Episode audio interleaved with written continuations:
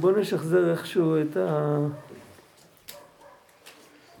כשיהיה לנו את ההמשך, דיברנו על אור השמש ועל אור כוכבים ועל אור נר. האור נר הוא האור הקטן, אבל הוא גם נגמר כל פעם וצריך לחדש אותו. ולפעמים צריך לחפש אותו. אור כוכבים הוא אור יציב, אבל הוא, הוא לא נותן הרבה אור. ואור השמש יציב, הוא נותן הרבה אור, אבל מדי פעם הוא נעלם. זה. זה שלושת רמות של האור שדיברנו. הרמה של אור השמש מקבילה ל... ללמוד, להתעמק, להתבונן, כל הדברים האלה מביאים את הבן אדם למקום של אור, אור גדול. רק לא תמיד אפשר, יש לילה. הלילה, המשמעות של הלילה בהקשר הזה זה שבן אדם מתעייף. נגמר לו הכוח. הוא צריך להפסיק עם זה. יש גם זמנים שמעצם טבעם לא מתאימים. אה, פעם דיברנו על זה, בן אדם, אם יגידו לו, יש לך שתי דקות לישון, הוא, הוא, לא, הוא לא ירדם, אבל אם ירמו אותו ויגידו לו, לו, אתה יכול לישון מעכשיו עד להודעה חדשה, ואז אחרי שתי דקות יעירו אותו, אז הוא ישן שתי דקות. זאת אומרת, לשינה צריך להיכנס כאילו אין, אין כלום, אין, בלי סטופר. והאמת שכמו שנכנסים לשינה, אז ככה צריך להיכנס לכל דבר ש, שאמור, שאנחנו אמורים להיכנס אליו ולהיות לגמרי. בשינה אנחנו מחליפים מצב תודעה. אי אפשר כן לישון ולא לישון ביחד. כשאנחנו נכנסים לאיזו התבוננות עמוקה או לאיזו תפילה או משהו כזה, אני לא מדבר על תפילה, על, על, על הבקשות של התפילה, אלא על, אה, בבקשות של התפילה אנחנו רוצים שהאלוקים יקשיב לאדם, אבל בתפילה יש גם קטע שהאדם מקשיב לאלוקים. זה הקטע העמוק של התפילה, כמו שמע ישראל או, או פסוקי דה זמרה, אנחנו לא מבקשים שם כלום, אבל אנחנו רק מתבוננים איך אלוקים מתגלה אלינו. אז כי להיכנס לזה, אם בן אדם ייתנו לו, יגידו לו, עד, עד רבע לשבע אתה צריך אה, לקרוא מכאן עד כאן. אחר כך עד שמונה מכאן עד כאן. בסדר, הוא יקרא, אבל לא יכול להיכנס לזה. כדי להיכנס לזה, הוא צריך להיכנס לזה לגמרי. ו, ולכן זה דומה לאור השמש. כשהשמש מאירה, היא מאירה. אם ידחפו אותנו לתוך אה, כוך אפל, לא נראה את האור. זה, זה האור הגדול, האור של השמש. אחר כך יש את, ה, את, ה, את האור של הכוכבים,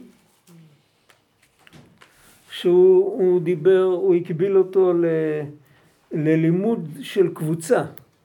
שקבוצה לומדת, מצדיקי הרבים ככוכבים, יש שיעורי תורה ברבים, שהם מצ... מעצם טבעם הם לא כל כך עמוקים כמו שבן אדם יושב לבד ויכול כאילו לשנות את עצמו לגמרי, זה משהו הרבה יותר עממי. מצד שני הוא משהו קבוע. דווקא ככל שיש יותר אנשים אז זה יותר קבוע. הכוכבים במסילותם זה, זה סמל של קביעות, זה סמל של כיוון. ספן רואה את הכוכבים אז הוא יודע אם הוא בכיוון או לא בכיוון. כן? רק הכל, כל זה נעלם לפעמים מאחורי עננים. אז גם שם יש זמנים כאלה ויש זמנים כאלה. ואור הנר, את זה הוא המשיל לשמחה שבן אדם שמח בנקודות הטובות שיש לו. אין לו הרבה טוב, אין לו, הוא לא יכול להראות משטחים מלאים טוב, אבל הוא יכול להראות נקודות טובות. ואם הוא שמח עם נקודה אחת טובה, אז הוא יכול לצאת מהחושך הגמור. שמחה מביאה אור. כוח למסור את הנפש אפשר גם בחושך, אבל אה, לא לעולם חוסן. אי אפשר לדרוש מבן אדם כל החיים להיות בתנועה של מסירות נפש. בן אדם צריך גם אור. האור מגיע מזה שהוא יודע לשמוח גם עם קצת. שקצת זה גם טוב. לא לזלזל בקצת. לא להיות פרפקציוניסט, או הכל או כלום. וצריך לזכור שכל פעם כשאנחנו עולים במדרגה, אנחנו עולים מדרגה. שעולים במדרגות, גם פיזית כשעולים במדרגות, לא עולים עשר מדרגות ביחד. עולים מדרגה ועוד מדרגה ועוד מדרגה, וככה גם ברוחניות, הדרך של ההתבגרות שלנו, בעצם כל העבודה הפנימית, היא מתחילה עם התגברות, עם הרבה התקפיה, ככה זה מתחיל. אבל המטרה שלה זה להגיע לאיזה סוג של התבגרות, של שינוי. וההתבגרות היא לא יכולה לבוא בבת אחת. כמו שלא הופכים להיות מתינוק לילד בן 13 או לבחור בן 20, לא הופכים להיות, זה לוקח 20 שנה. זה חייב לקחת 20 שנה. זה לא יכול לקרות אחרת. אז גם ההתקדמות שלנו בעבודת השם וב... כאילו, ש... שסוף כל סוף מרכז התודעה שלנו יהיה באהבה ויראה ודבקות להשם יתברך, והוא יהיה מרכז החיים שלנו. וכל היתר יהיו בפריפריה.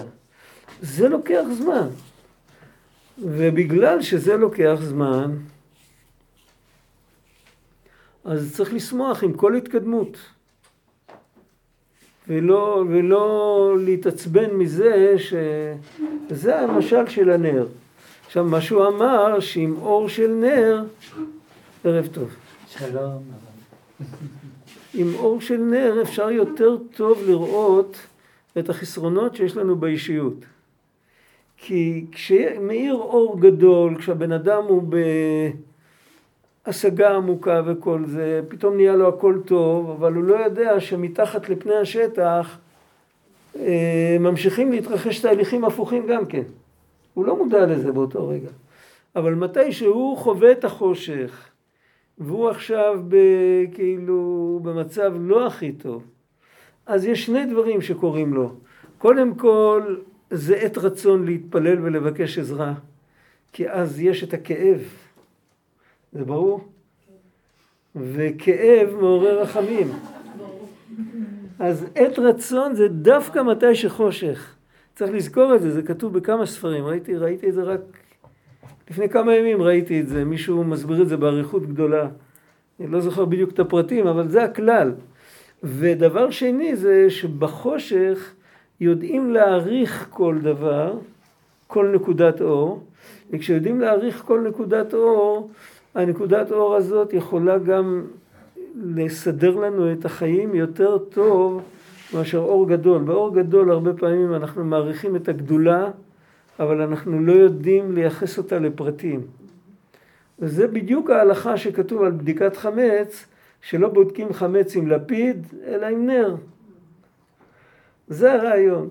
ומזה אפשר להבין שאם רוצים למצוא את כל הדברים הלא, שלא צריך, שאנחנו מחפשים לזרוק אותם החוצה, אז צריך, להשת... צריך, לא צריך להיכנס לחושך.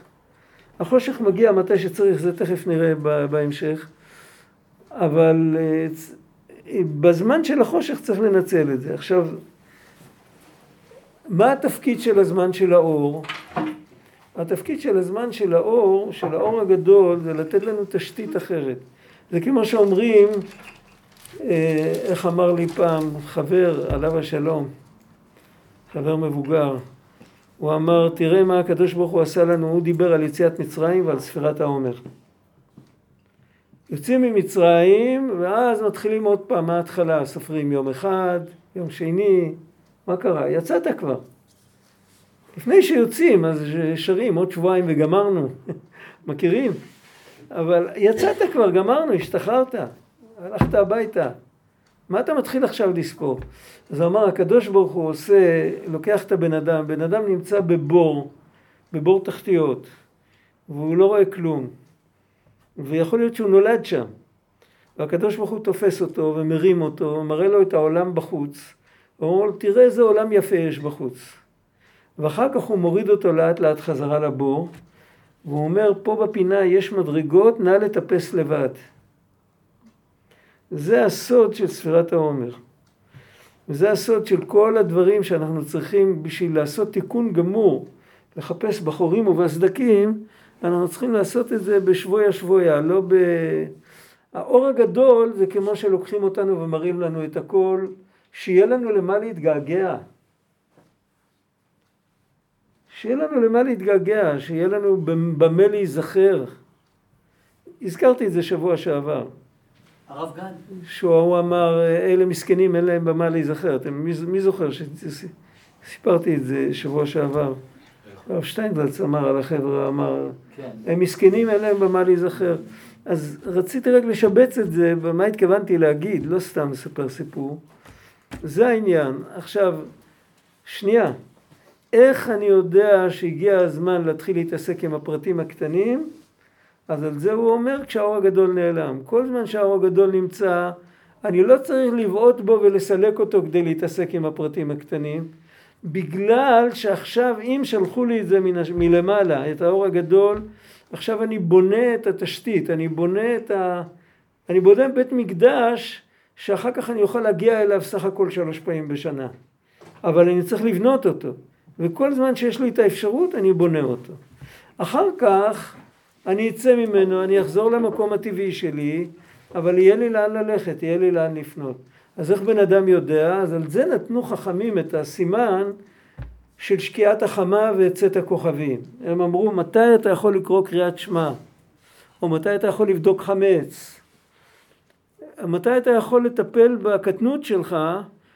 כל זמן שהאור מאיר, אז אתה עדיין עוד יותר גבוה, אתה, אתה איננו, האלוקים נמצא.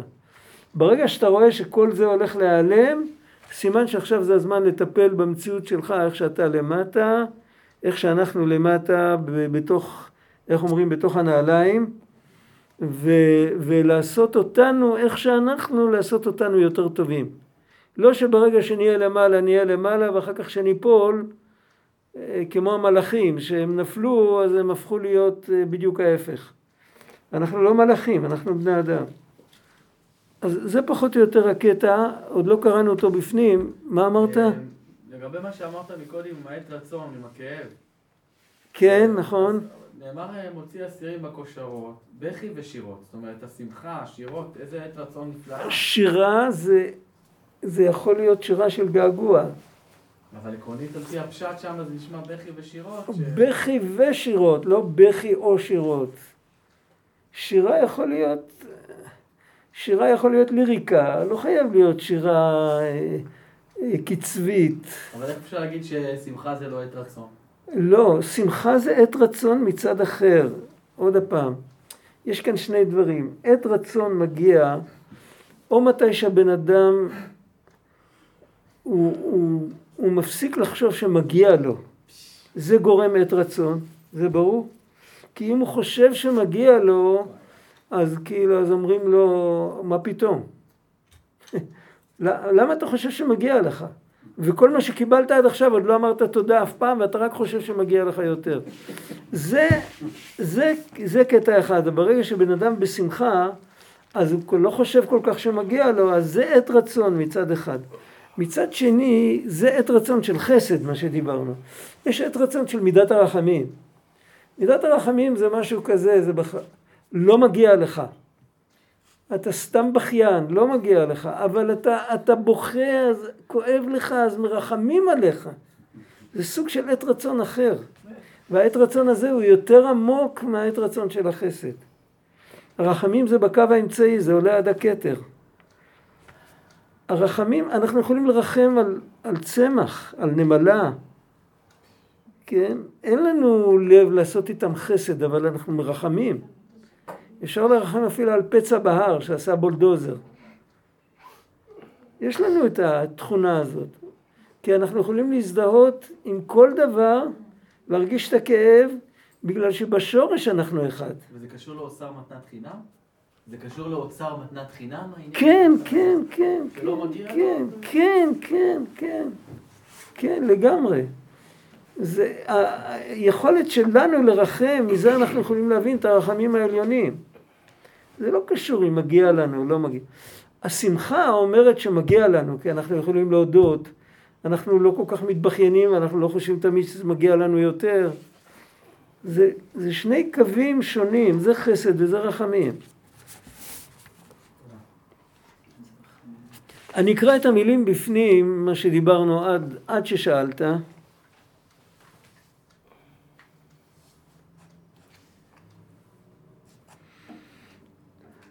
הוא כותב, יש באמצע סוגריים, אה, סוגריים מרובעות, אה, די ארוכות, אבל אה, אני אקרא את זה בלי הסוגריים המרובעות. את הסוגריים הסברנו כבר וקראנו אותם. מה פירוש בביתו צריך לאור הנר? אז הוא מסביר בביתו בחדרי לבבו אור הנר יפה לבדיקה לבדוק את מה? את שאור, שאור זה אחד מהביטויים של החמץ, שאור שבעיסה, שזה אחד מהכינויים של היצר הרע, איפה בודקים? הטמון בחורים ובסדקים, זה טוב יותר בלילה בעת החושך, שאז אור הנר מאיר, ובסוגריים הוא אומר שמתי שנגלה שם שמיים אז לא כל כך שמים לב לכל הדברים הקטנים, זה לא זמן טוב לבדוק. ועל ידו, על ידי הנר הזה, והסברנו שזה השמחה עם כל מצווה שהוא עושה, זה הנר הקטן. איך שרים הילדים בחנוכה, נר לי, נר לי, נר לי קטן? דקיק. כן. ועל, ידי, ועל ידו יכול לבדוק כל המיני חימוץ מסדקי לבבו עד מקום שידו מגעת והשאר מבטלו בליבו. כמו בהלכה, שאם יש מקום שאני לא יכול להגיע אליו, אז מספיק להפקיר. מקום שאני יכול להגיע, אני אפקיר, אבל אחר כך אני אוכל. במקום שאני לא יכול להגיע, אני לא יכול להגיע, אז אני יכול להפקיר את זה. אני לא חייב לנקות את זה, אני מדבר על חמץ לפני פסח. אותו דבר, בן אדם, יש תמיד שכבות בתוך האישיות, שקשה מאוד להגיע לעשות שם את הניקיון עד הסוף. אז הכלל הוא שבן אדם, דיברנו על זה, בן אדם צריך, צריך תמיד להגיד לעצמו, במצב הנתון, מה הטוב ביותר שאני יכול. לחשוב הטוב ביותר, לדבר הטוב ביותר, לשלוח מחשבות לאנשים אחרים הטובים ביותר, המחשבות הטובות ביותר, לעשות את הטוב ביותר, מה הכי טוב שאני יכול. יותר מזה אני כרגע לא יכול. אפשר להתפלל שאני אצליח לעשות ניקיון יותר יסודי, אבל כרגע זה מה שאני יכול לעשות. אז את השאר צריך לשים סוגריים, לא... הרבה פעמים זה בא מהצד של ה... היצר הרע מפתה את האדם להיות פרפקציוניסט, ואז הוא לא עושה עם עצמו שום דבר. והנה אור השמש מטהר זמן היום והשלמת הטהרה כאשר עיר רב שמשה. אנחנו נראה את זה בהמשך. יש בהלכות תשובה ברמב"ם, הוא כותב שבעל תשובה, יש אה, דרכי, הוא כותב על כמה פרטים שהם נקראים דרכי התשובה. מדרכי התשובה להיות, ה, להיות השב אה, צועק ומתחנן תמיד להשם. הוא לא שהוא כבר סלח לעצמו, תודה רבה, אבל הוא תמיד הוא זוכר, על זה נאמר, וחטאתי נגדי תמיד. עכשיו, יש מצבים שבן אדם אה, הוא עם נטייה, בגיל מבוגר יש משהו כזה. אנחנו אוטומטית חוזרים לגלגול הראשון שלנו. אני לא מדבר על גלגולים, אני מדבר על גלגולים תוך כדי קדנציית חיים אחת. אז יש לנו כל מיני גלגולים, פעם הייתי כזה ועכשיו אנחנו כזה ועכשיו אנחנו ככה ואחר כך אנחנו ככה. יש גיל שהבן אדם חוזר חזרה לסרט הראשון שהיה לו בחיים. ויכול להיות שהסרט הזה הוא הסרט הכי טוב, כן, ויכול להיות שהסרט הזה הוא הסרט הכי גרוע, כל אחד מאיפה שהוא היה. אז אם הסרט הזה הוא סרט טוב, בסדר, אז אין מה לעשות. אבל אם הסרט הזה הוא סרט גרוע, מה בן אדם צריך לעשות? מה הוא יכול לעשות? הוא, יש לו נטייה. אז הרמב"ם נותן לו עצה, הוא אומר, איך, איך היום, היום היו, היו כותבים את זה ככה, לך למשרד הפנים, תחליף את השם שלך. זה משפיע מאוד עמוק פסיכולוגית על הבן אדם. אם הוא מרגיש שמושך אותו עבר לא טוב, אז אם הוא משנה את השם, אז זה כאילו סוג של אמירה לעצמו, זה היה מישהו אחר. זה לא אני.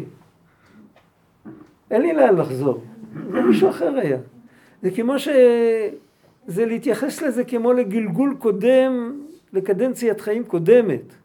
בסדר, אוקיי.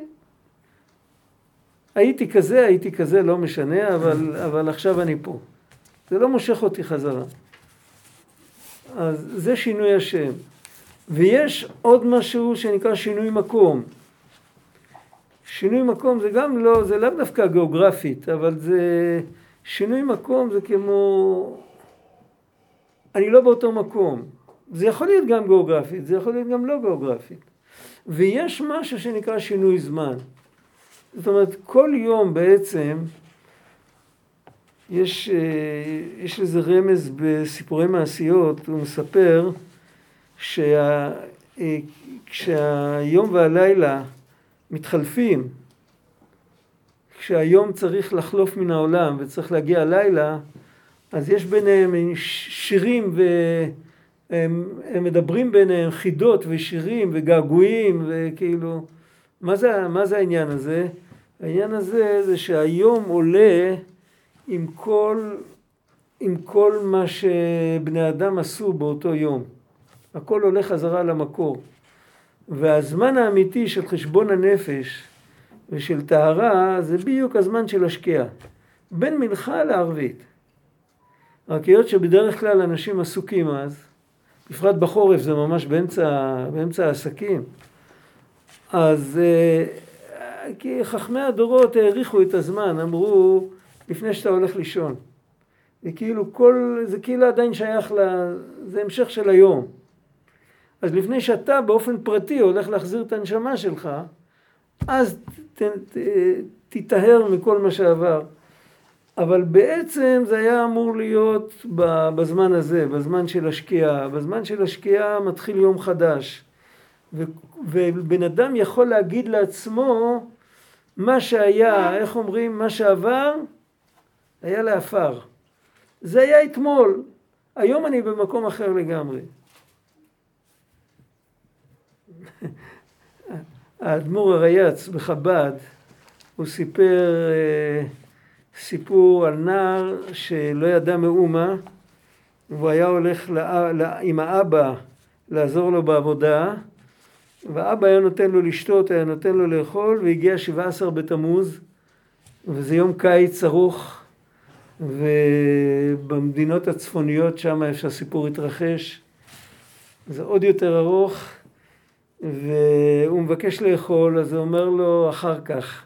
הוא מבקש לשתות, הוא אומר לו אחר, הוא אומר לו אחר כך עד הערב, בערב הוא נותן לו ארוחה גדולה, ולמחרת הילד לא רוצה לצאת איתו לעבודה. הוא אומר, מה, עוד פעם תעשה לי תרגיל כזה? אז הוא אומר לו, תקשיב, מה שהיה אתמול זה לא רלוונטי להיום. היום זה יום חדש.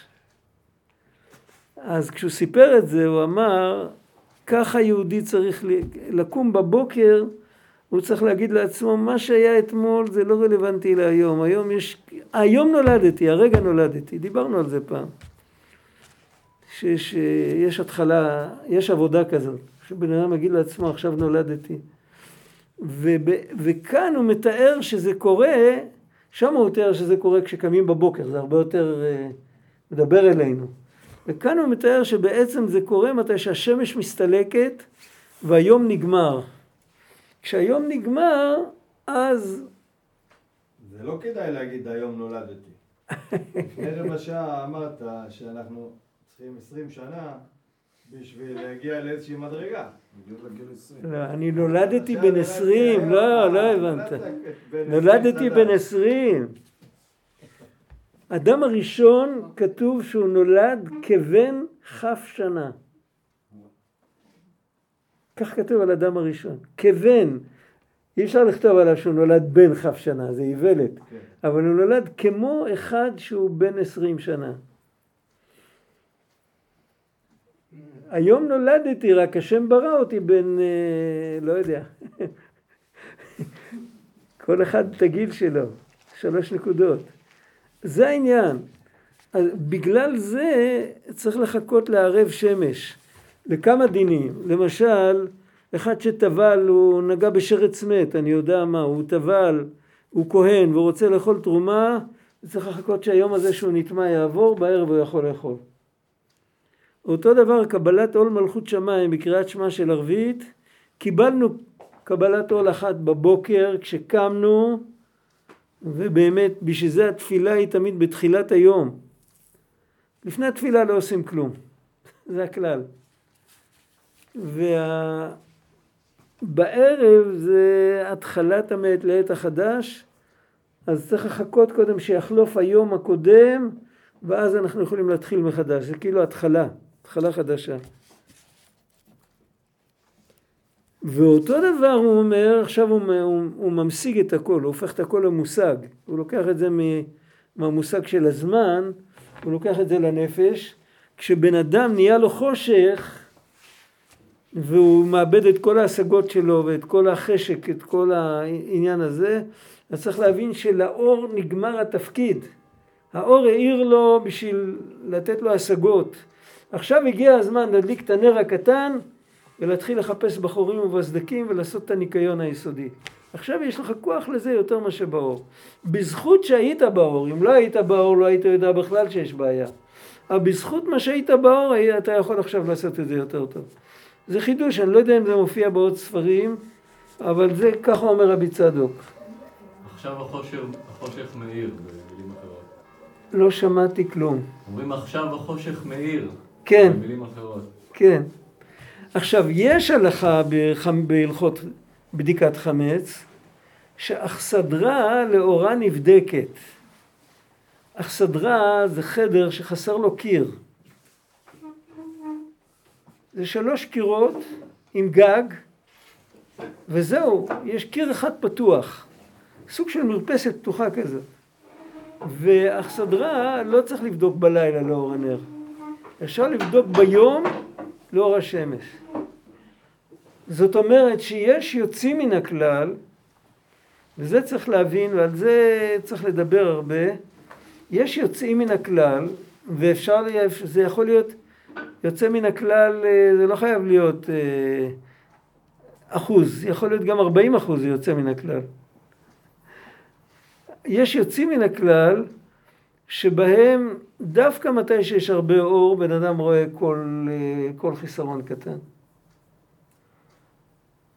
וזה תלוי באיזה מצב הוא נמצא. אם הוא רוצה את האור הגדול הזה להכניס בין ארבע קירות, אז הוא לא יראה טוב. אז להפך, הוא צריך לחכות שיהיה שקיעה, ואז עם נר קטן הוא יראה יותר טוב. אבל אם הוא מוריד את הקיר, אין קיר, והשמש נכנסת ישירות, אז איפה שהשמש נכנסת, גם כתוב אה, בהלכה מול, מול חלון, איפה שהשמש נכנסת באופן ישיר, אז שמה לא צריך נר, לא צריך כלום, את הקטע הזה בבית אפשר לבדוק גם ביום. מה המשמעות של זה שהאור נכנס באופן ישיר? אז על זה כתבו הרבה, ודיברנו על זה גם כן כמה פעמים. מי שרוצה להסתכל אה, את המילים בפנים, זה מופיע בחובת התלמידים בסוף פרק ח', קרוב לסוף פרק ח'. הוא, הוא מביא משל על החסרונות שלנו, על הבלגנים שאנחנו עושים. הוא מביא משל מאדם שאוהב את הבקבוק. אלכוהוליסט, שיכור. שרוצים אה, לקחת אותו ולנהל איתו שיחה וללמד אותו איך יוצאים מזה, ויש כל מיני שיטות וזה, אבל לא מתי שהוא שיכור. אפשר לדבר איתו מתי שהוא, מתי שהוא מפוקח. ואז יכול להיות שהדיבורים יעזרו לו שהוא יוכל לצאת, אבל אי אפשר לדבר איתו מתי שהוא שיכור. אנחנו כולנו שיכורת ולא מיין, בגלל סיבות כאלה ואחרות, אנחנו הרבה פעמים אה, מתנהלים בתוך המציאות, אה, אין הבדל גדול בין שיכור לבין ההתנהלות שלנו.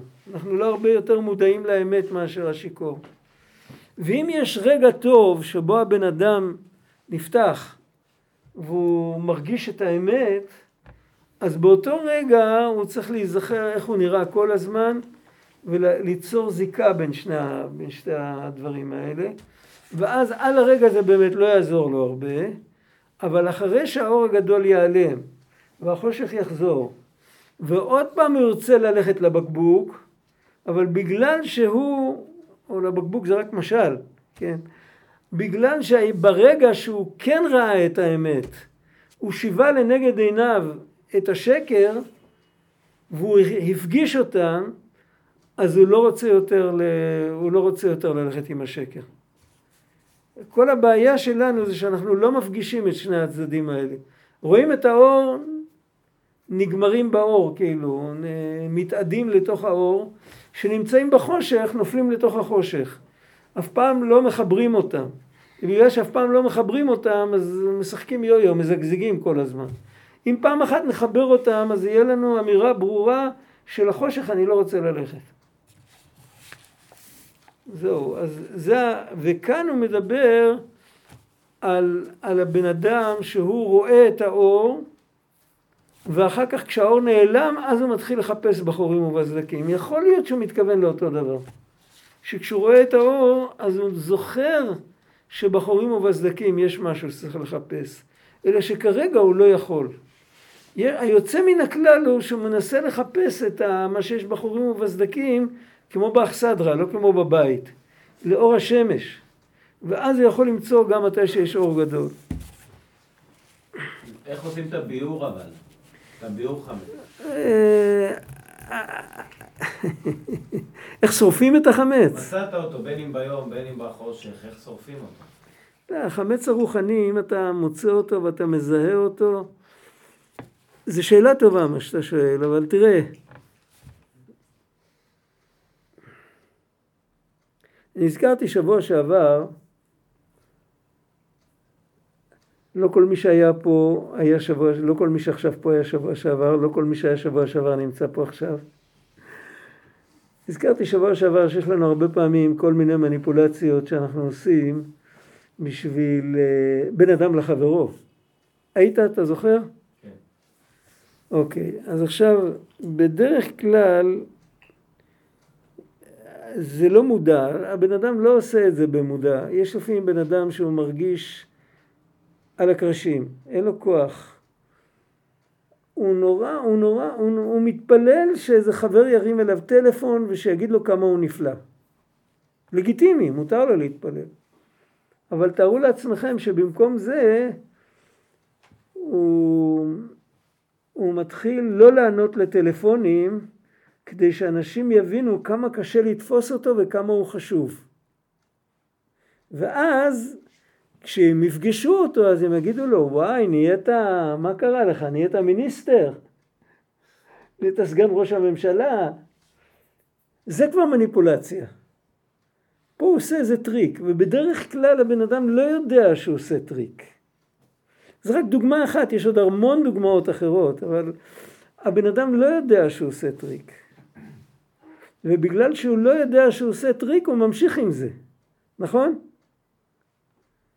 הוא לא יודע, אבל אם פעם אחת איזה חבר יגלה לו, או אני לא יודע, או שיעיר לו פתאום שבעצם זה רק טריק בשביל לקבל צומי, כמו ילד קטן בגן.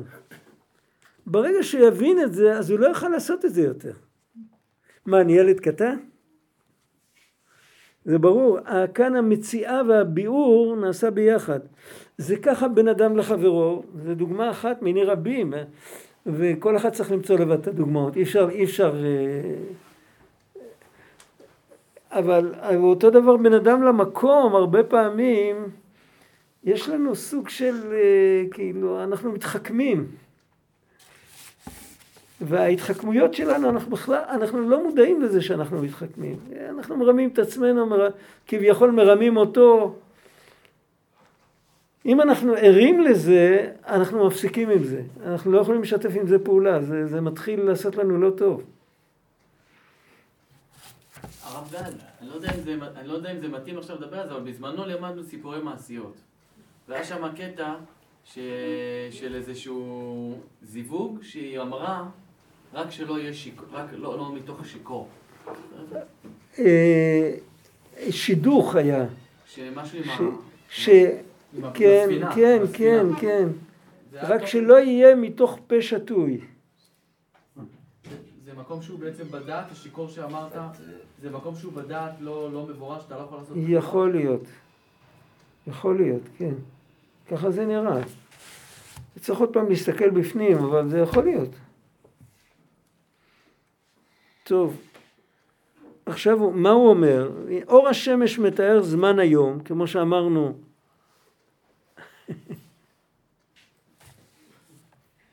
אור השמש מתאר זמן היום, והשלמת הטהרה כאשר היא הרב שמשה. השלמת הטהרה זה כשיורד החושך, כדאית בברכות דף ב', דלולי נטהר, אם הוא עוד לא קיבל מספיק אור, האור לא היה עוזב אותו. אילולי נטהר לא יערב עדיין, לא יניע לו ערב. וכל כמה דלא יערב עדיין, צריך אותו זמן טהרה על ידי אור השמש, שהוא משתדל בטהרתו. ההשגה שאדם מקבל מטהרת אותו. אבל לנקות את הכל זה יכול לעשות רק אחרי שההשגה מסתלקת. עכשיו יש כאן עוד קטע. יש לכם עוד כוח לשמוע. אני מקווה. אור. וגם ביום יש פעמים עננים המונעים האור אבל לא מחשיכים. זה לא כמו לילה. והם לטובה. למה הם לטובה? זאת אומרת, יש לבן אדם השגה, אבל זה לא כל כך, זה לא משנה לו את המובן מאליו. זה לא מכניס לחושך. זה לא, זה לא בהיר, יש איזה, זה לא, זה לא מספיק בהיר. זה מעורפל. הוא לא נעשה זחוח. הוא לא נעשה זחוח, אבל זה חדשות טובות. אבל גם, זה גם לא מעל המדרגה שלו. והם לטובה, כי המסתכל בשמש עיניו כהות. וגם למנוע תוקף החום המזיק פעמים לאדם, כמו שמצינו בנדב ואביהו. יש יחס ישר בין עומק האור שמאיר לאדם במוח לבין ההתלהבות שיש בלב. ככל שהאור מאיר לו יותר במוח, אז יכול להתפתח, יכולה להתפתח אצלו התלהבות הרבה יותר עמוקה בלב. ואם זה, אפילו אם המוח שלו יכול לסבול, אם הלב לא יוכל לסבול, אז מעמעמים לו את האור במוח כדי שבלב הוא לא יתלהב יותר מדי. זה מסוכן. נדב ואביהו, אה, נגמר להם החיים מרוב התלהבות. בקרבתם לפני השם וימותו, בהקריבם אש זרה. זה לא היה שלהם, זה היה זר להם, זה היה מעל הכוחות שלהם. וגם עיקר טובה כמו ששמעתי בעניין זה על פסוק המכסה שמיים באבים המכין לארץ מטר שעל ידי זה מוריד טיפה חדשה לגוף המצמחת אבל המטר עצמו אינו טובה אלא בזמנו.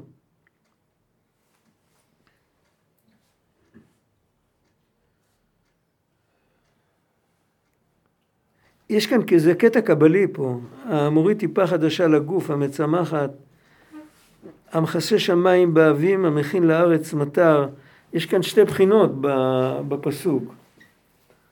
הוא מכסה את השמיים באבים ומהאבים יורד בסוף מטר. אף על פי כן הוא נותן שבח לאבים בפני עצמם. איך בדיוק להסביר את זה בנפש, אני לא כל כך יודע. אתם מוזמנים לעזור לי. יכול לחזור על ה... על ה... אה, הוא אומר ככה, הוא אומר...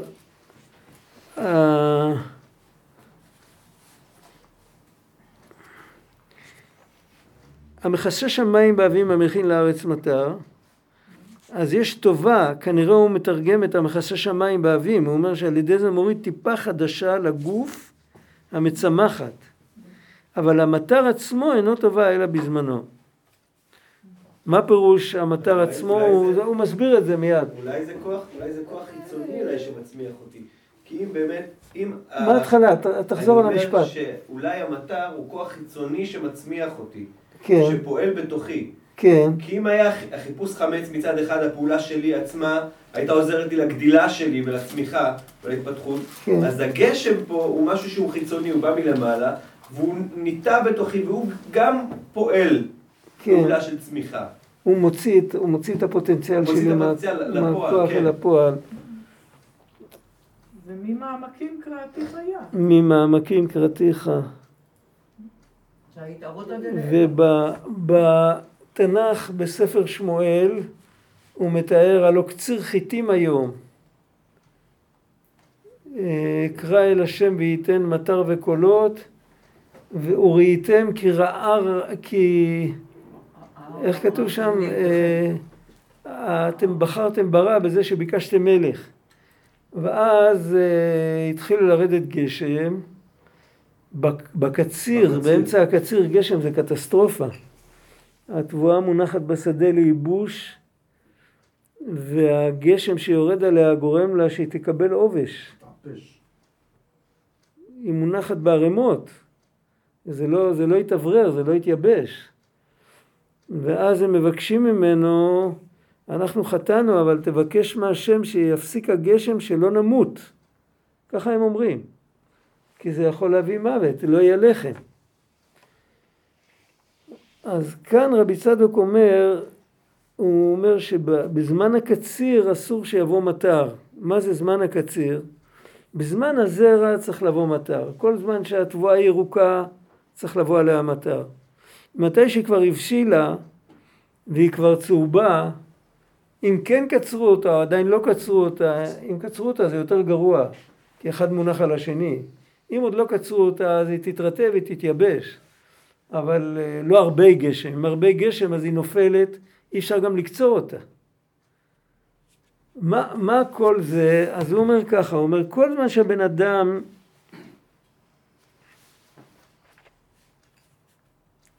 שהבן אדם צריך לצמוח אז הגשם עוזר לו. תכף נראה מה זה. ופעמים שהענן רעה. לא רק גשם לא צריך, אפילו עננים לא צריך. צריך שיהיה שמש לגמרי. שצריך תוקף החום. ומתי זה? בעת גמר הקצירה. בקצירה, בקציר צריך שיהיה שמש, שהכל יתייבש מהר. שהוא גמר המעשה דמכונה קצירה. כמו שכתוב בסוף פרק כמה דבבא קמא, כמו שכתוב במקום אחר, כתוב שם שכל הלומד ואינו חוזר כמי שזורע ולא קוצר.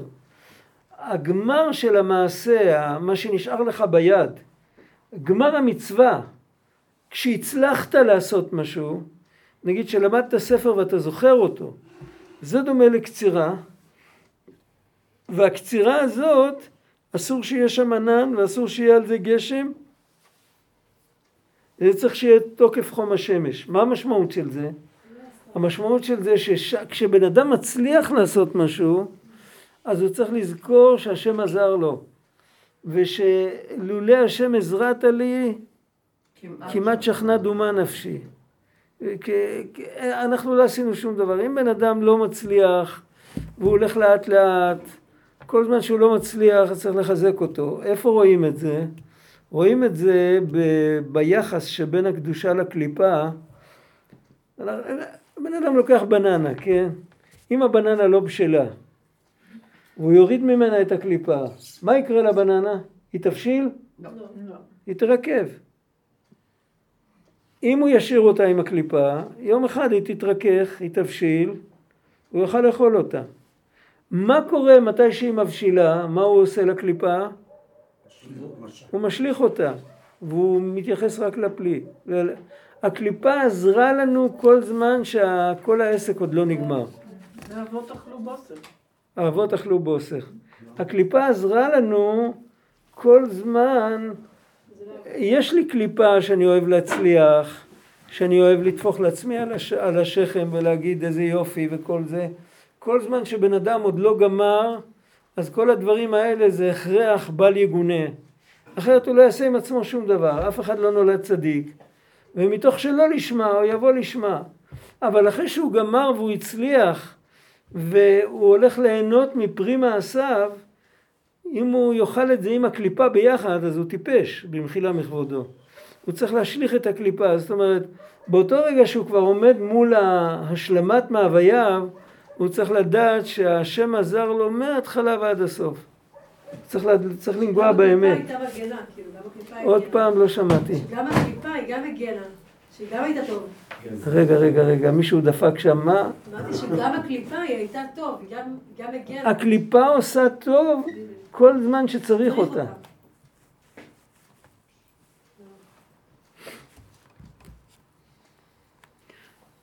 השורש של הקליפות זה הכל בקדושה. עכשיו ככה, הקטע הבא מבוסס על השוואה של סגנונות מתוך מקורות שונים על זמן קריאת שמע של ערבית. יש שלוש סגנונות בתלמוד. במשנה כתוב ממתי קוראים קריאת שמע של ערבים? משעה שהכוהנים נכנסים לאכול בתרומתם. יש תוספתא שכתוב משעה, השאלה פותחת, השאלה הפותחת היא אותה שאלה בכל המקורות. הש, הש, התשובה היא ממתי שהכוהנים מתוארים לאכול בתרומתם. ולא כתוב נכנסים אלא מתוארים. ויש עוד אה, אה, זכאים לאכול בתרומתם. יש עוד סגנון. אני חושב שאלה השלוש.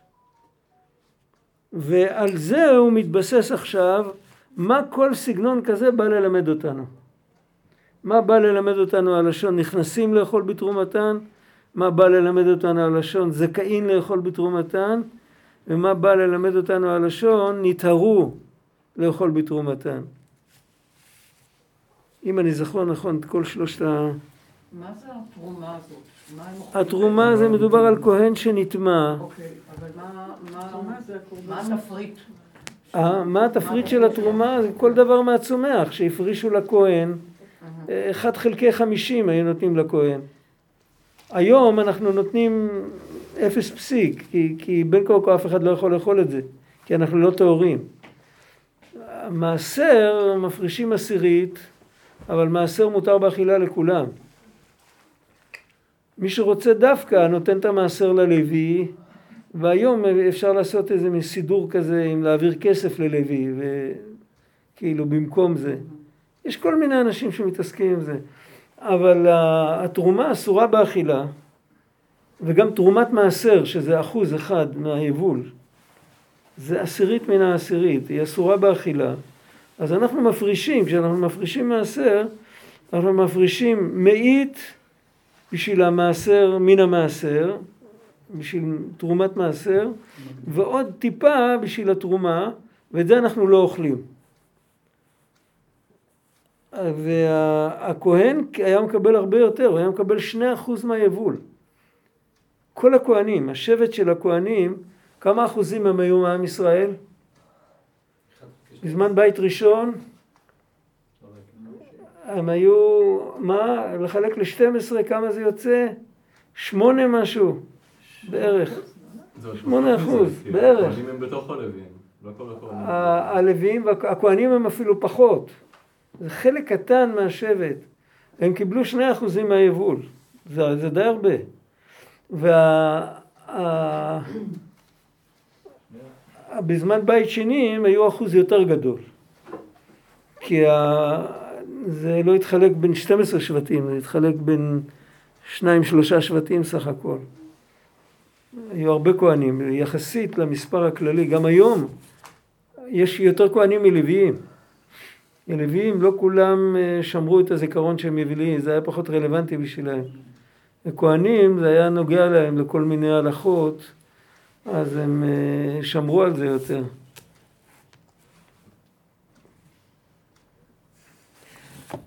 עכשיו הוא מדבר דבר ראשון על הסגנון, אמרנו ככה, זכאים לאכול, נכנסים לאכול, מטוהרים לאכול. הדבר, הביטוי הראשון זה זכאים לאכול, אז הוא אומר שכל מצווה, אכילת תרומה נחשבת למצווה. הכהן לפני שהיה אוכל את התרומה היה מברך אשר קידשנו בקדושתו של אהרון וציוונו לאכול תרומה. ואחרי זה היה מברך את הברכה של האוכל ואז הוא היה אוכל. וכל מצווה היא זכות לאדם שתזדמן לידו. למרות שמצווה זה עבודה שצריך לעשות אותה. אבל אם בן אדם באמת מוצא את התנאים כדי לקיים את המצווה, הוא צריך לשמוח שהוא זכה במצווה. אנחנו אומרים זה לזה, תזכו למצוות, נכון? זה זכות. וכמו שסיפרו בתוספתא, בתוספתא מסכת פאה פרק ג', זה לא כתוב במשניות, זה כתוב בתוספתא, בתוספות למשניות. באותו שנזדמנה לידו מצוות שכחה והביא עולה מעשה בחסיד אחד ששכח עומר בשדה, שכח כמה עומרים בשדה והוא כל כך שמח שיש לעניים מה לקחת הוא אמר לבן שלו צבע הקרב עליי פר לעולה ופר לשלמים שאל אותו הבן מה יום מיומיים כל יום אתה מקיים כל כך הרבה מצוות אתה לא כל כך שמח מה פתאום, אה, מה קרה היום? אז הוא אומר, כל המצוות, איכשהו אני יכול להשתדל, לרדוף אחריהם. המצווה הזאת, אם אני אעשה אותה בכוונה, אז היא לא מצווה. אני צריך, היא מגיעה בהיסח הדעת. ושכחת עומר בשדה, לא תשוב לקחתו. אז אם השם זיכה אותי בלי שאני התכוונתי, הוא זיכה אותי במצווה, אז אני, הוא אוהב אותי, אני שמח. רואים מזה, האמת, שמה מדובר על שכחה. אבל האמת שבכל מצווה, הייתי פעם, אה, לפני המון שנים זה היה, אוי. בערך 55 שנה, משהו כזה.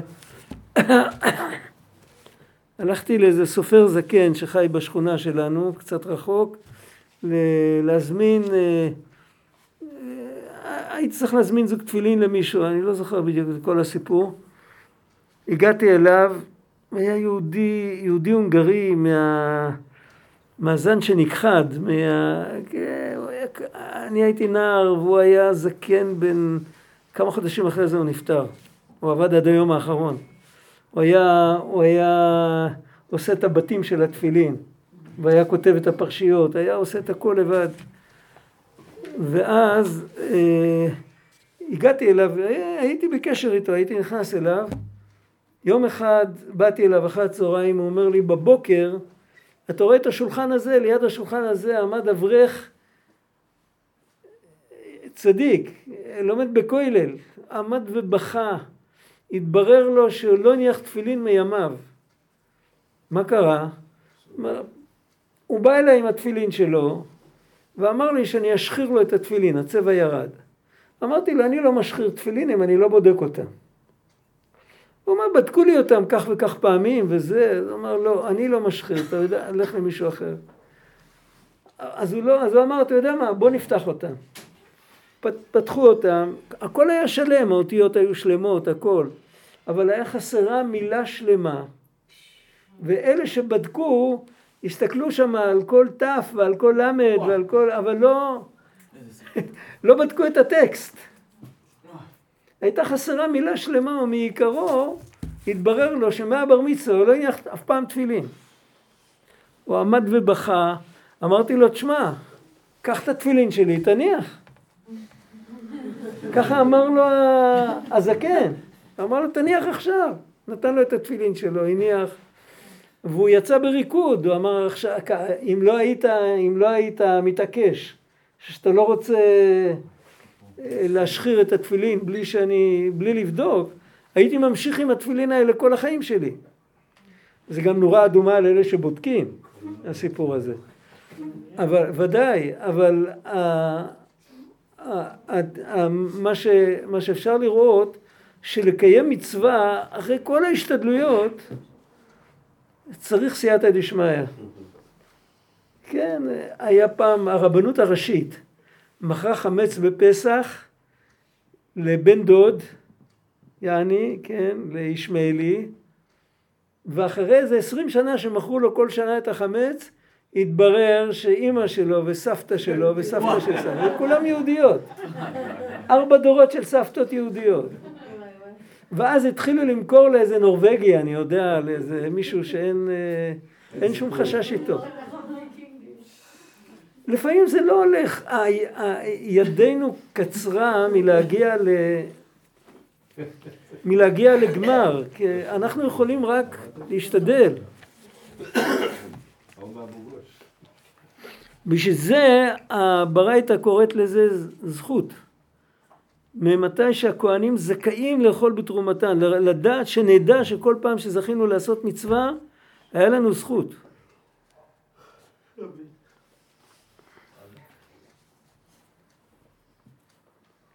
אותו דבר להפך, אם בן אדם לא זוכה לעשות את המצווה, איזה דוגמה יש לזה? שיושב בסוכות בסוכה, פתאום יורד גשם, ואז אוטומטית הוא פטור מהמצווה. אז זה כמו שנותנים לך מצווה, אפשר גם לקחת לך מצווה. ו... הוא בחובת הלבבות, כתוב בחובת, ספר חובת הלבבות, רבנו בחי אבן פקודה מגדולי ספרד לפני 800 שנה משהו. כאשר השם יתברך רוצה לשלוח דורון לאוהבו, מזמין לו עני. השם רוצה לשלוח לנו מתנה, הוא זורק לנו עני. ואז אנחנו יכולים לקיים מצוות צדקה. או לארח אותו, או לתת לו כסף. אז הוא שלח לנו מתנה, וכך צריך להסתכל על זה. ולכן מברכים שהחיינו על מצווה שקבוע הזמן. למה צריך לברך שהחיינו וקיימנו והגיענו? אנחנו עשינו. אבל עם כל הכבוד, הצלחנו בסוף. ההצלחה היא לא... היא לא... זה הלשון זכאים לאכול בתרומה. דאכילת תרומה מצווה. זה הסגנון הזה, ותנא דידן טוב, בואו נשאיר את זה פה. עכשיו, זה הלשון הראשון. הלשון השני זה נכנסים. ואז הוא מדבר על ההכנה למצווה. זה נקרא להיכנס למצווה. נראה את זה פעם אחרת. עכשיו צריך לברוח. תודה. להתראות. מרגיש טוב? ברוך השם.